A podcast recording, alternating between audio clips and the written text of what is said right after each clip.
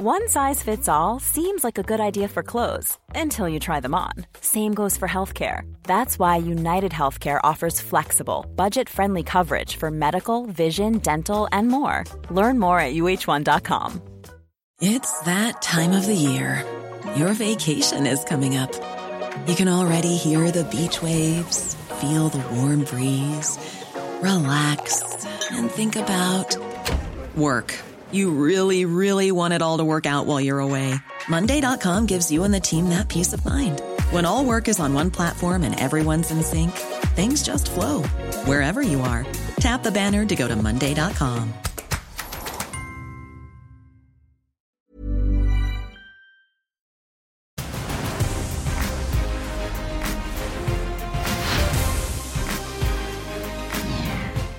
welcome to Piers Morgan Uncensored. I'm in Los Angeles this week, and tonight I sit down with one of the world's great thinkers, Dr. Jordan Peterson. Just a few weeks ago, we did an interview that proved very popular, but that was before the events of October the 7th.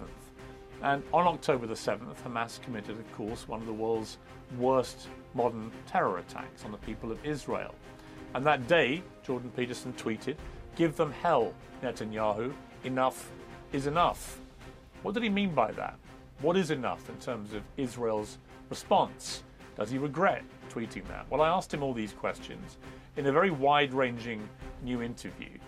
And I explained to him that I've honestly had a lot of moral quandaries since this conflict began, since the war started.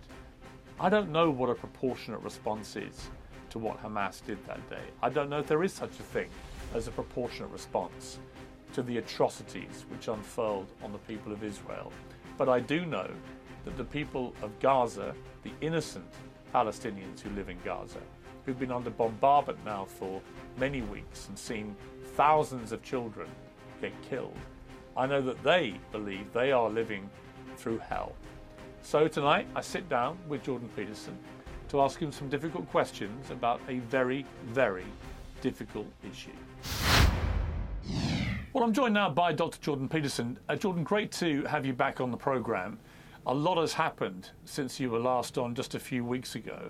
Uh, I want to start by saying that I, I'm wrestling with a lot of moral quandaries about this war. And I'm hoping that through our conversation today, we might get to at least have some clarity about the moral quandaries and see if we can uh, work out what we should be thinking about this, because I think it's very complicated. Um, and it's got to be nuanced, this conversation. D- do you feel any moral quandaries about it? Well, I don't think you can have a war without moral quandary. I mean, a war is the consequence of an unsolvable moral quandary. And so it's not surprising that the conversation surrounding the war is full of moral quandaries because if, if it was straightforward and simple, and if there was an easy path forward, then there wouldn't be a war. And so, I mean, I'm, I can tell you what I think is going on to the degree that you can reduce it to something quickly explicable. You know, I think Iran is desperate because of the tenuous hold on power that the mullahs now have in Iran, given their own citizens' rebellion. I think they see the Abraham Accords, which were the most significant step forward towards peace in the Middle East for like 75 years. They see the Abraham Accords as an existential threat. This is a last ditch attempt by the Iranian mullahs to use the Islam against Jews story to prop up their own dismal reign. And so they rattled the chain of their Hamas puppets and said, provoke, and they did. And their hope is that the Israeli response will be so overwhelming that the Arab world turns against them, and maybe even the people who might be inclined to you know, be swayed by a victim narrative in the West, and that the Abraham Accords will fall apart, and, and that'll be the end of that. And that could happen. And I'm hoping it won't, because I think the Abraham Accords were, you know, and it, it's irritating to me for whatever you, you know utility that is, is that I think I know, insofar as you can know such things, that Saudi Arabia would have signed the Abraham Accords two years ago if Biden would have moved a little bit more forthrightly on it. And I think the reason that he didn't and the Democrats didn't was because they didn't want to give Trump any credit for anything that he had attained in his administration. And I think all of that is appalling. And, you know, I see this story of Muslim against Jew being put forward in this propagandistic manner, and I think, well, the Muslim world has to make a choice too, because it doesn't look to me like their proper champions are is the government in Iran, you know, and and, and, and it's not like the Saudis don't have their flaws and perhaps the rest of the Arab governmental structures, but the, the Islam world should move in the direction of the Abraham Accords. That would be great for everyone. We could have a real peace. We could have something approximating a union of the Abrahamic people, and I think the accord was named extraordinarily well. Or we could have what we've had for the last 75 years with the Palestinians as perpetual cannon fodder, you know, at the beck and call of those for whom having them be cannon fodder is useful. And so, yeah, well, there's just moral quandaries everywhere there. It's a minefield, but that's what I think is the, the fundamental reality of the current situation. It's a propaganda war, and there's a lot at stake. On October the 7th, Hamas obviously committed a, a terror attack of appalling magnitude. Where were you when you first heard about it, and what was your instant feeling about it? Well, my instant feeling was to be sickened by it, you know, and it hasn't been that long since I was in Jerusalem, and so it was a little closer to me than it might have otherwise been. Um, I'm also more sensitive to any signs of anti Semitic catastrophe from studying the Holocaust for the length of time that I did. And I've always regarded Jews as the canary in the coal mine. And I think the reason that the Jews are the canary in the coal mine is because they're a successful minority. You know, and if a, if a culture can tolerate a successful minority, it's pretty damn robust and it's not very resentful. And as soon as a culture starts to get resentful, the Jews make an easy target because they're a minority, and so that's an easy target to begin with. But then they're the minority that has the temerity to be successful. And that really brings the resentful out of the rat holes. And I've seen a rise in anti Semitism online over the last three years that's just stunning to behold, on the right and on the left, but jointly. And then, well, so I was sickened by it, but then I was also immediately suspicious of Iran's role. And I mean, that doesn't require any particular perspicacity on my part. I think it's quite obvious, but but I that also opens up the the rat's nest of, of the maneuvering, the political maneuvering around the Abraham Accords, because you know I was very ill when the Abraham Accords were signed, and I couldn't or hadn't paid much attention. And when I sort of recovered my ability to see again, I saw that this remarkable peace process had taken place, and I could not understand for the life of me why it wasn't trumpeted on the front page of every newspaper across the world. And I also think that Trump's team should have got a Nobel Peace Prize for it. I, I cannot see how you could possibly make a counterargument to that for all of Trump's flaws and for his administration's flaws. This was a major accomplishment. And yet, and I know the Saudis were behind it. You know, they didn't sign it, but it wouldn't have gone forward without their nod and wink. And I know, I believe, that if Biden would have taken the opportunity and been a bit magnanimous in his response to Trump, which he could have been, instead of thinking of him as Satan himself, that he could have enticed the Saudis into a peace accord. And we wouldn't be in this damn situation now. And now we're playing it out the hard way, you know, because the Iranians could win the propaganda war. And they've got, God only knows how many agents they have in the West, you know, promoting the kind of social upheaval that we've seen on the streets in the last few weeks. And so the narrative could go either way. But I'm rooting hard for the for the Abraham Accords signees, and I hope they have the courage of their convictions, and I hope they can see that their way forward is the most appropriate way forward for the good of the Muslim world. Or what, are we going to stay in some 14th century conflict between the fundamentalist Muslim world and the, and the Jews, Jesus, that sounds, you know, we've had enough of that, haven't we? You'd think.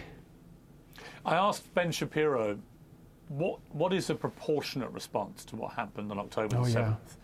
And he said there isn't one, that there is yeah. no proportionate response, and there shouldn't be. Uh, I mean, that in itself, you know, I asked Vivek Ramaswamy, uh, when I interviewed him at the weekend the same question, and he was basically inferring the same, but he also said that um, you know he would happily put the heads of hundred Hamas leaders on stakes along mm-hmm. the border as a message mm-hmm. to people uh, not to commit this act. I thought that was a, a sort of medieval barbaric response to me- medieval barbarism, and mm-hmm. that eye for an eye, tooth for a tooth is not the solution. I also mm-hmm. believe that Israel has a fundamental right not just to defend itself after what happened, but has a duty to protect its people, and it has to take that duty obviously very seriously. But if your if your mission statement, as they've made clear, is to eliminate Hamas completely, and Hamas live in the in Gaza surrounded by civilians, among civilians, you can only do that. You can only get rid of Hamas with massive civilian casualties, mm-hmm. and that's mm-hmm. where I have this moral quandary about mm-hmm. how much is too much. Well, d- does Israel get a license to do whatever it wants to eliminate Hamas, or should there be a limit? And if so, what is that limit? Well, I don't think Israel will have a license to do whatever it wants because what will happen inevitably, and I, I think if I was an Iranian propagandist, I would be counting on this. Let's imagine that Israel moves against Hamas with its usual effectiveness. And they start winning, you know, in a serious way, and the casualties mount. Well, it's a lot easier to take a victim appreciation stance against a power that's clearly winning. So Israel can't win without accruing losses along the way because the more they manifest their military superiority, the easier it's going to be for those who cast the Palestinians as victims to hold, to gain the moral upper hand. And so, and that doesn't mean I know what Israel should do, because I wish I had that wisdom. But what I would like to see happen, in the best of all possible worlds perhaps, would be for the signees of the Abraham Accords to say to Israel, privately first, we're not budging. And then maybe and then maybe to take a foray into the public and say that it would be lovely to see Saudi Arabia come out and say, you know, we're going to continue the Abraham peace accord process. And then Israel could say, well, if the Abraham Accord holds and we have the probability of expanding it, we can take the risk of not being so devastating in our response to Hamas, and they could back off. But because there'd be there'd be a counter victory in it for them. And so as far like I can't see a better pathway forward than that. And I think that's a potentially realistic pathway, especially because that would also have the side benefit of not allowing Iran to prevail. So that's as that's the best I can do on on how this might proceed in the in the most optimistic possible way. And on, I don't know on, if that's good enough or not. On October the 7th, you tweeted, Give them hell, Netanyahu. Enough yep. is enough. And you got some blowback for that, as everybody yeah, a lot. says anything about this. Were you surprised by the scale of the blowback? Do you wish you'd phrased that tweet differently? Do you have any regrets about well, it? Well, you know, Twitter is a very complicated social media platform, and it's been difficult for me to learn how to use it wisely. And I'm not alone in that because it's difficult to be wise on Twitter. Now, what I'm trying to learn is when a tweet is appropriate and when a long form commentary is appropriate. And the rule, I think, is something like the higher the stakes, the more likely that the long form commentary is necessary. And really, it would have been better had I because I did release a YouTube video where I explained some of what we already talked yes, about. My sense it, yeah. that yeah, yeah, and that was well, that was received much better, let's put it mm. that way, but it also gave me a chance to elaborate my argument. And so what it highlighted for me, and I felt, you know, I was look, I wasn't I was very taken aback by what happened in in Israel. And I was also appalled because in my estimation, it was unnecessary. As I said, the Abraham Accords could have been extended earlier, and maybe this wouldn't have been necessary. Um, and so I, I, I allowed myself to express some sentiment at that point without providing context. And that wasn't as good as providing the context. And so, and I'm rethinking Twitter overall at the moment about how to use it. You know, Elon has taken off the character limit, and he's also made it possible to distribute video.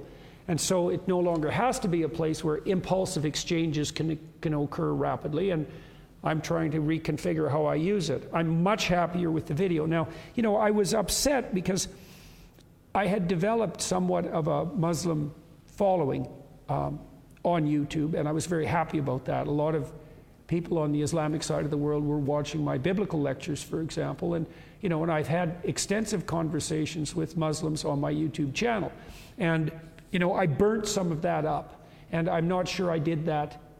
Well, I, I would say I'm certain I didn't do that in the most productive manner, hmm. and so. Do I regret it? It would have been better to do the long form, to, to have done the long form to begin with, you know? And Twitter invites and rewards a certain amount of impulsivity, and it wasn't. I don't know, Piers, I don't know if it's ever time for impulsive action, especially when the stakes are serious, you know?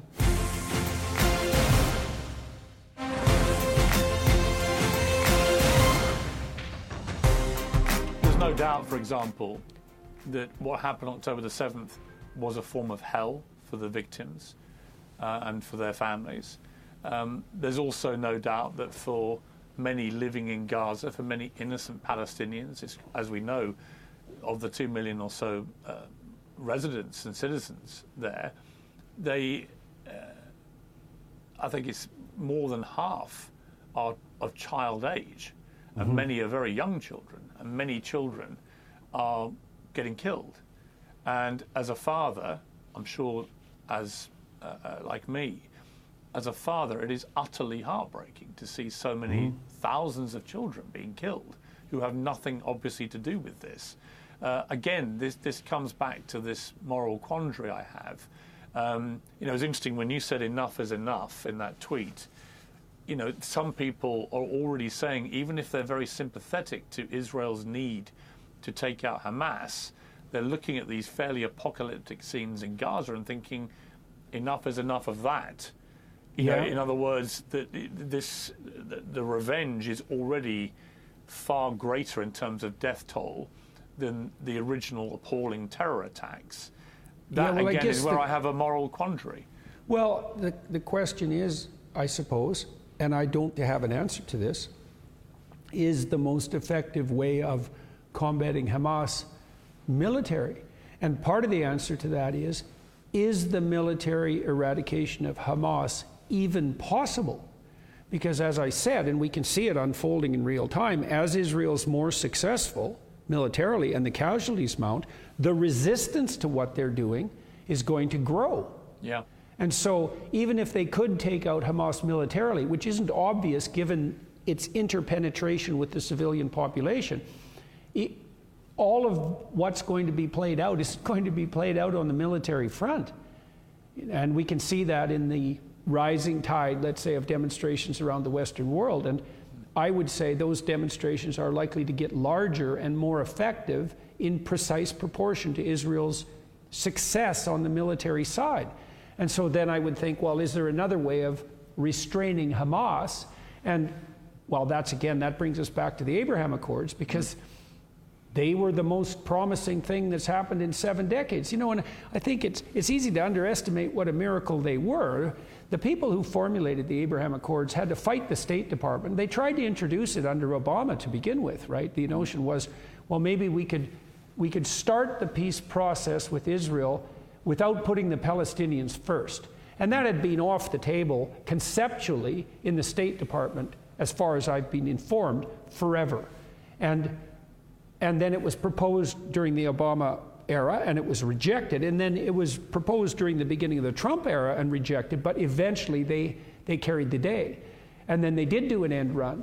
And I think that actually put, I think that was actually good for, for the typical Palestinian.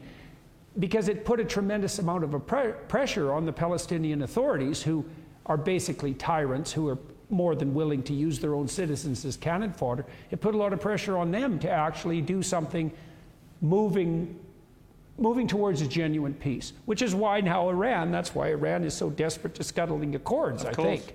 Of course. You know? So I think the way through Ham- Hamas, all things considered in the medium to long run, is to desperately extend the Abraham Accords as rapidly as possible. That's not a military victory, but you know, When, when it's you easy look, to do this from when, the armchair. When you look at the full history of this conflict, the seven decades of, of, of conflict between Israel and, and Palestinians, Jonathan Freedland is a, is a very good, uh, respected Jewish journalist uh, for The Guardian in the UK. He wrote a very interesting column the other day saying, you know, you could argue that both sides have a just cause here. And he said that as a leading Jewish commentator, that historically both sides have a just cause, and that it's important to remember that. And that's why passions run so high. It's why people care so much. And it's why racing to take sides uh, is a mistake in this conflict. What do you think of that? Well, I think that, you know, if there wasn't a lot to be said on both sides, then the conflict wouldn't drag on forever and be unresolvable. You know, I think at some point you do something like cut the Gordian knot, which I do think to some degree the Abraham Accords had begun to do. Mm-hmm. You know, I think it's, I don't think Israel's going away, but I don't think the Palesti- Palis- Palestine isn't going away either. Mm-hmm. And so those things have to be accepted. I, it looks to me like they have to be accepted as on the ground realities. Now, the, the problem I've seen continually, I don't know, is that it's been convenient to use the Palestinians as an irritant to Israel in the West. And so the Palestinians have been held hostage. You know, the people who portray them as innocent victims presume that the Palestinians have been held hostage by the Jews, let's say. But I would say the Palestinians have been held hostage even more effectively by their own leadership and by those who are perfectly will, willing to use them as the front man, the expendable front man to irritate Israel in the West. Well, you can't get peace under those circumstances. You know, and so Palestine is a reality that isn't going to go away, and Israel's a reality that isn't going to go away. And the Abraham Accords started to recognize that, and there was move in the right direction. And if that falls apart, we're going to be back to where we were Yeah. 15 I mean, years the- ago, except worse.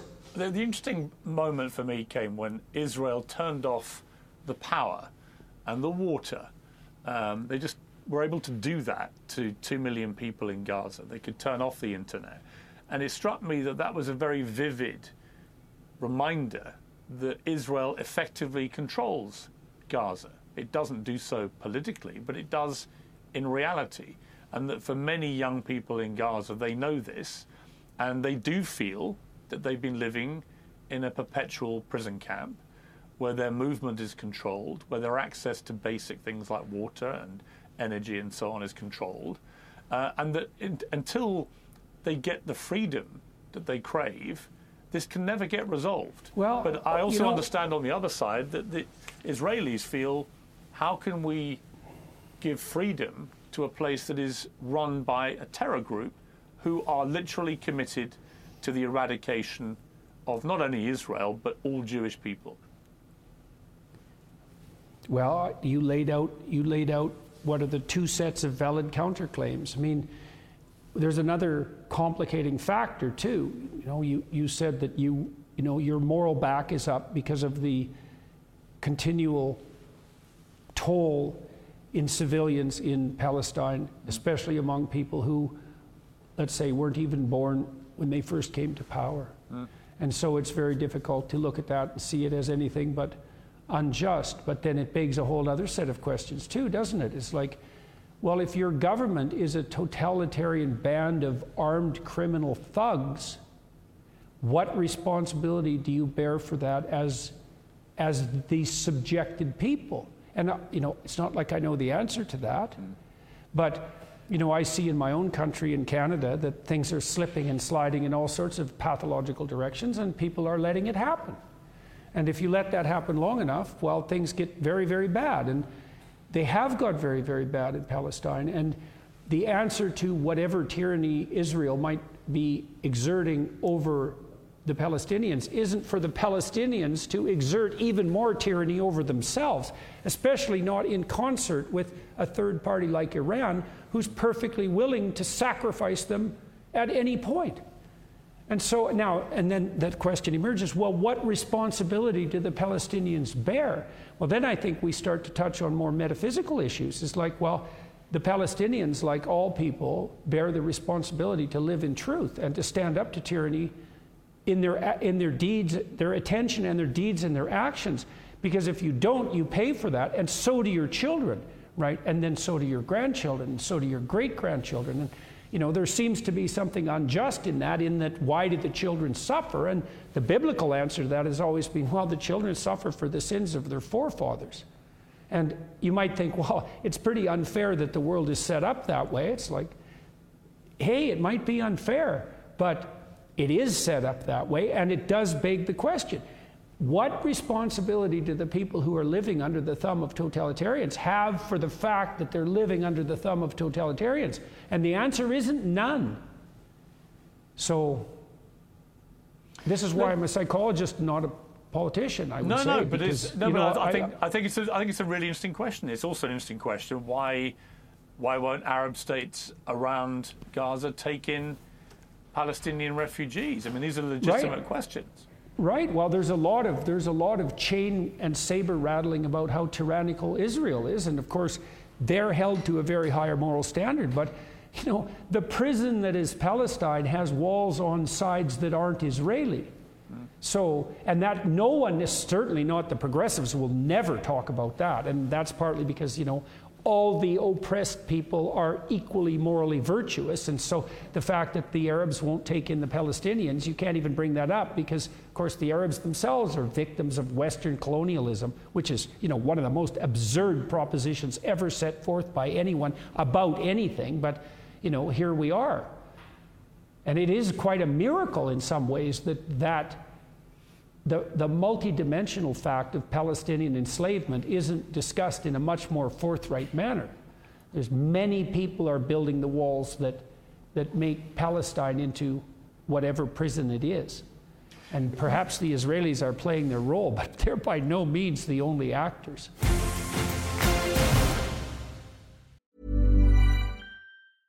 This is Paige, the co-host of Giggly Squad, and I want to tell you about a company that I've been loving, Olive and June. Olive and June gives you everything that you need for a salon quality manicure in one box. And if you break it down, it really comes out to $2 a manicure, which is absolutely insane. It's also so easy to get salon worthy nails at home with Olive and June. The difference between how your nails used to look when you did them yourself and now with the Mani system is a complete game changer. The best thing about Olive and June too is it's a quick dry. Dries in about one minute, lasts for five days, and full coverage in up to one to two coats. Visit oliveandjune.com slash perfect mani 20 for 20% off your first system. That's oliveandjune.com slash perfect mani 20 for 20% off your first system.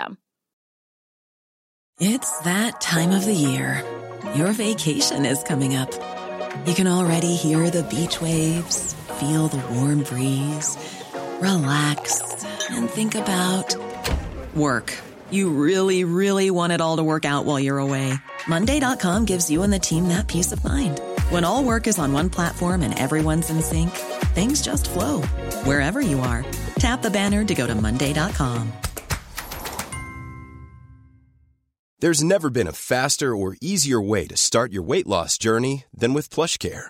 PlushCare accepts most insurance plans and gives you online access to board-certified physicians who can prescribe FDA-approved weight loss medications like Wegovy and Zepbound for those who qualify. Take charge of your health and speak with a board-certified physician about a weight loss plan that's right for you.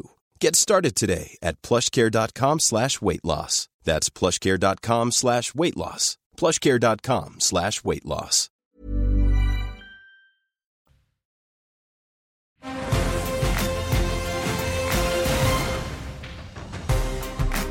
Let's talk about the response of progressives, and in particular, what's happening on student campuses, mm-hmm. particularly in America.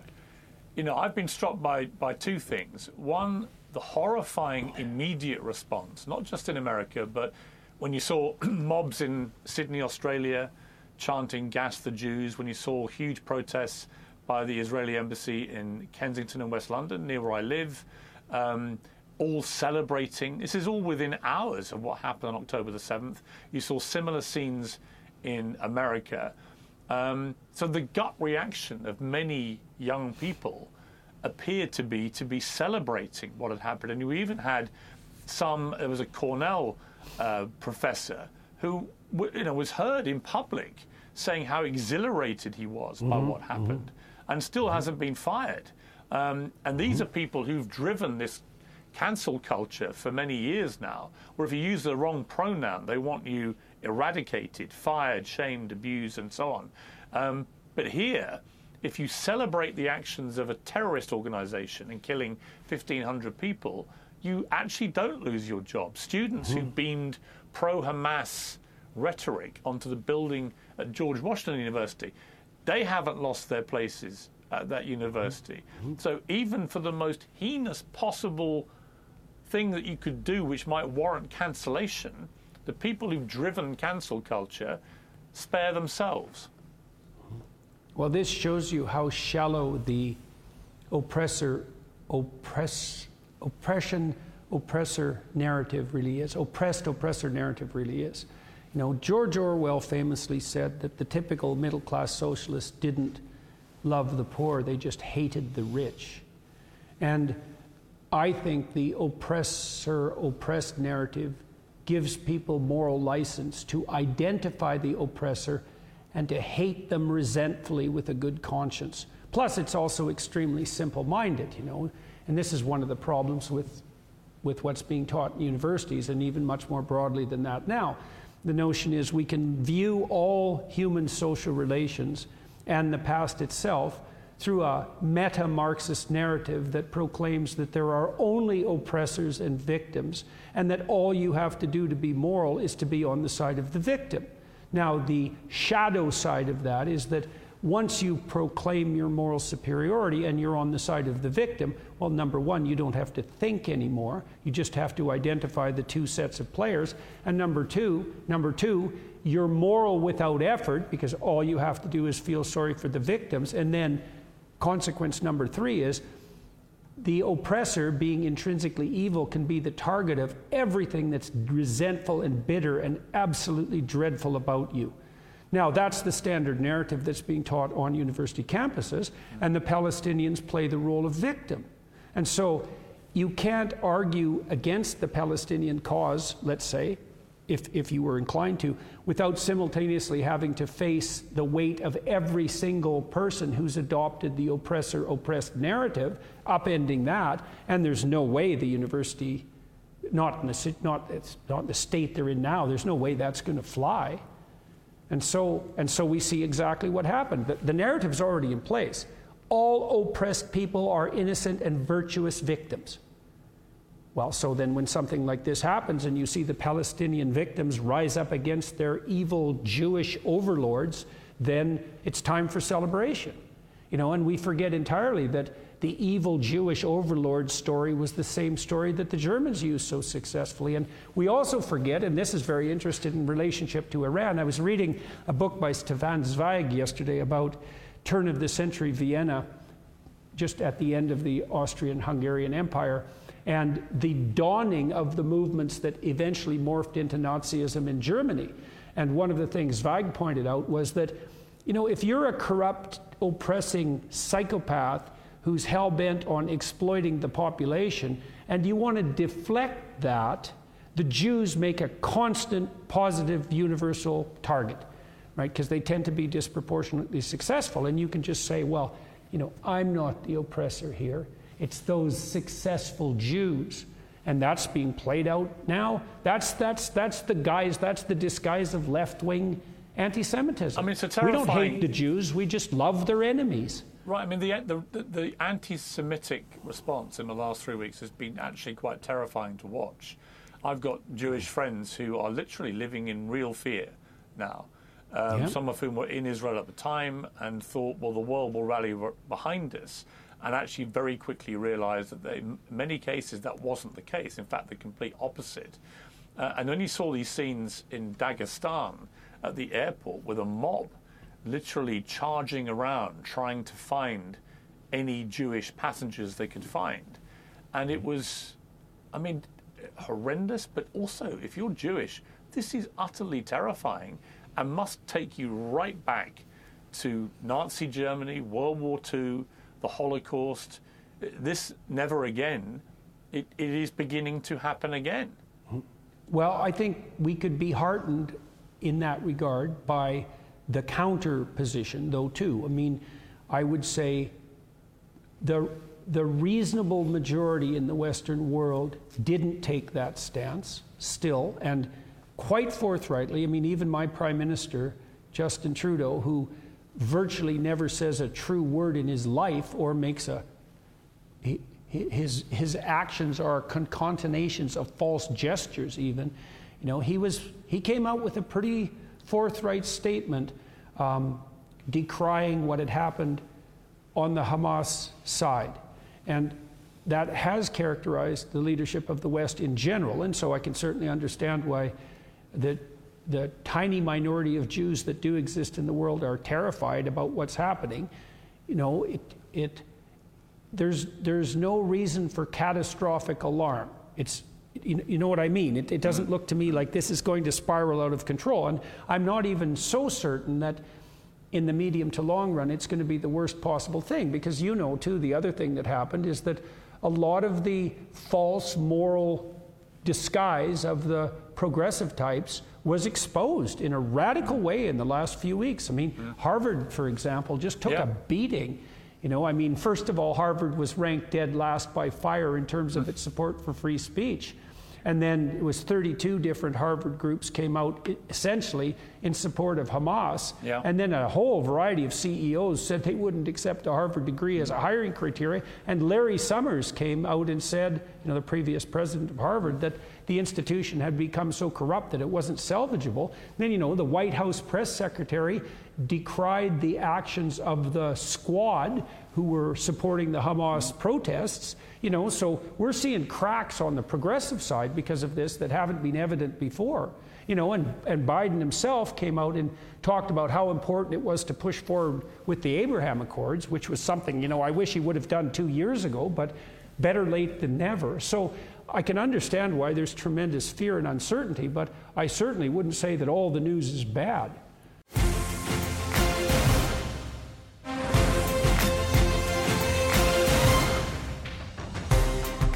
Social media for a moment. We, there's no doubt that the kind of tribalism that we see in modern society, fueled by social media, has probably never been worse than I've seen it in the last three weeks a constant barrage of uh-huh.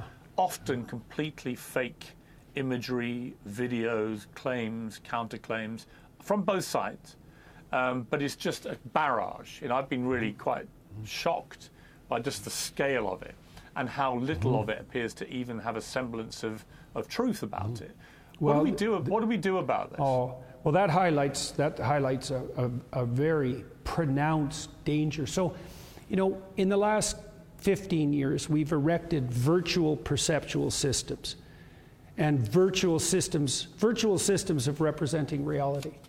Now, if your system of representing reality is not in accord with reality, you're delusional.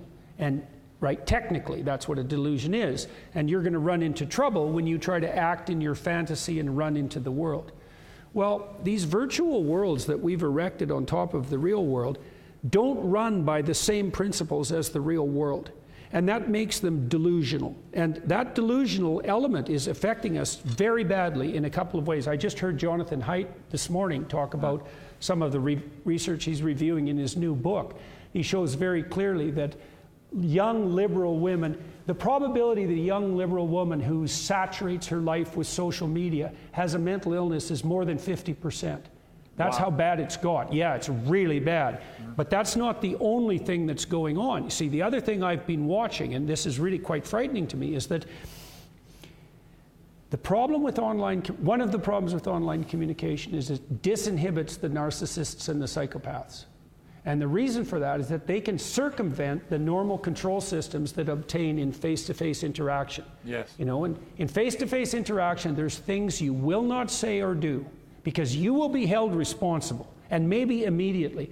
You can say whatever the hell you want online, and you can get away with it too, and maybe even be rewarded for it. And so we have so you just think about the amount of criminality and quasi criminality online. 35% of internet traffic is pornographic. And it isn't nice guys that are running that. Let's put it that way. There's an immense amount of online criminality. Like most people are targeted by online criminals on a pretty regular basis.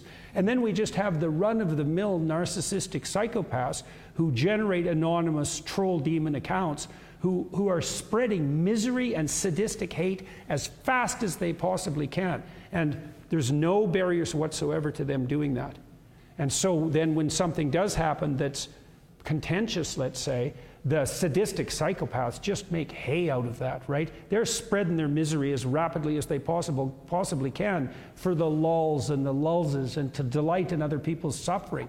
And the social media companies are naive enough not to regulate that. Now, Regulating it's difficult, but but it's a conversation we have to have, Piers, because I mm. think like if we let the psychopaths, that's four percent of the population, whenever they get the upper hand, and that happens from time to time, everything burns. I also and think I, that young young people in particular, um, they are exposed to such relentless dopamine imagery, mm-hmm. both still pictures, videos, whatever.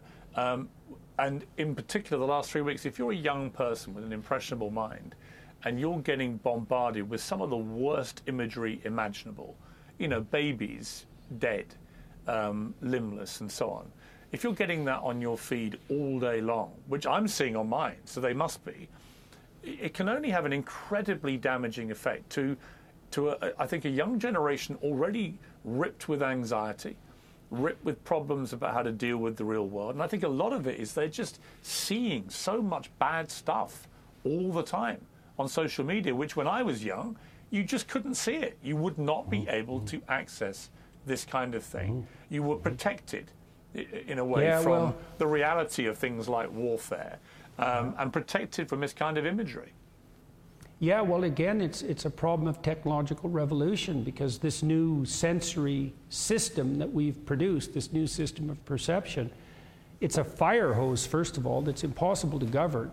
You can never get on top of it. It's, it's infinite in its scope. Yeah. And then it allows the pathological and the terrible to spread as rapidly as the beneficial and the good.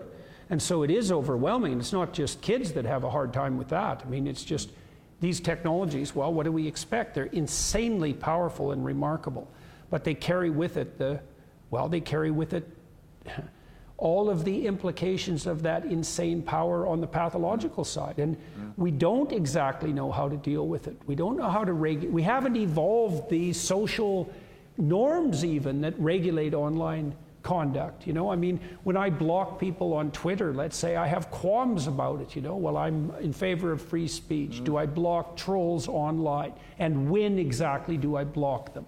You know, I've got more direct about that. I have a couple of rules. You know, if you're anonymous, if you're anonymous and you're annoying, it's like yeah. you're done as far as I'm concerned. But but that's just the beginnings of the evolution of anything approximating but aren't social you just norms. saying? I mean, I've, I've wrestled with that because I've blocked, I think, 11,000 people or whatever it is. I can't remember what the latest tally is. Um, I go on little block spurges sometimes, but to me, there's no contradiction between uh, believing passionately in free speech, but also allowing yourself not to have to listen to it. You don't have to listen to what people are saying to you. Well, you, know, you, ha- you, have the right in a, in a free democratic society to say, look, you're entitled to say whatever you want, but I don't actually have to listen to it. That's not, you're not preventing them from exercising their right to free speech. You're just saying, I don't want to hear it. Um, well, that's sorry. why, that's why we have walls. Like that, that's right. a good example of the difference between the virtual world and the real world. I mean, right. you have a house and it has walls and a door. And mm. the reason for that is you don't want a random stranger to come in and just yell things at you whenever. Right. You know, and so what are the walls and the doors on social media? Well, we have no idea because we thought, well, we'll democratize the public square. Okay, so what does that mean? It means that any narcissistic psychopath anywhere can say whatever they want to you and everyone you know. Well, you know, that's just not going to work. It's not going to work. There's always been mm. criminals and quasi criminals and troublemakers, and we have some mechanisms of regulation in the actual world and virtually no rec- mechanisms of regulation whatsoever on the vir- in the virtual world. And so, yeah, it's a, it's a tremendous problem. And it, it is also making it more and more difficult for us to distinguish what's real from what's not real because you don't know when you're being played for a, what would you call, masochistic fool by a sadistic psychopath. And the answer to that is often, often. Yeah. You know, frighteningly often.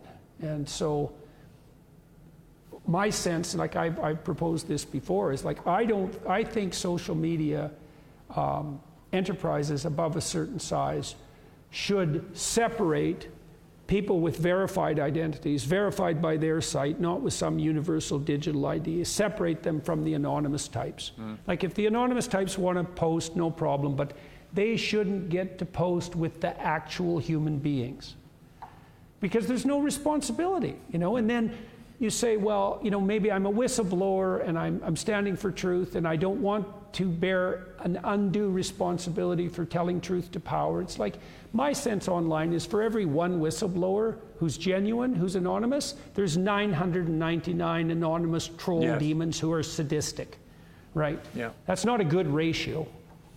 You interviewed uh, Bibi Netanyahu quite recently, actually, a few months ago. Um, a lot of pressure on him internally, a lot of criticism. Uh, Hamas released a video on Monday of some of the hostages attacking uh, Netanyahu's administration for, for not having a ceasefire and so on. That was clear propaganda. But it also reflects what a lot of people in Israel feel about Netanyahu and the catastrophic failure of security and defense on October the 7th. He's resolutely refused to accept any responsibility or to apologize for that. Do you think he should? Well, I, I guess I wouldn't presume to know. I mean, my observation about that was that, you know, people said, well, how could this happen? How could the Israeli defense systems be that porous? And I would say, our defense systems are way more porous than anybody would ever want to think. You know, it's very, very difficult to stop people who are willing to light themselves on fire to singe you. And any random person in a civilized society can cause an unbelievable amount of mayhem and trouble. And in order to forestall that possibility completely, which would be impossible in any case, we'd have to move towards a surveillance state like China, where we're being monitored 100% of the time, and then the bloody cure would be worse than the disease. It doesn't surprise me that Israel's defense was that porous. I don't think it. I don't think it cannot be in a society that's still vaguely free. And even if you lock people down, Jesus, you can still cause a lot of trouble if you're hell bent on doing it. So, does Net, should Netanyahu apologize for the failures of the Israeli defense system? in relationship to the Hamas attack? I don't know enough to say. It isn't obvious to me that it failed any worse than you should expect a system like that to fail when it's faced by psychopathic terrorists who are being funded by outside sources who want to do nothing else but cause misery and mayhem. So I interviewed Netanyahu partly because I wanted to talk to him because I was curious and I was also an admirer of his economic reforms, the economic reforms that I think did raise Israel to this position of, of pronounced economic power and entrepreneurial capacity that they now possess, which also made them a more attractive partner during the Abraham Accords because the Israelis had the possibility of offering to the Arabs the sharing of their technology and their entrepreneurial and managerial prowess.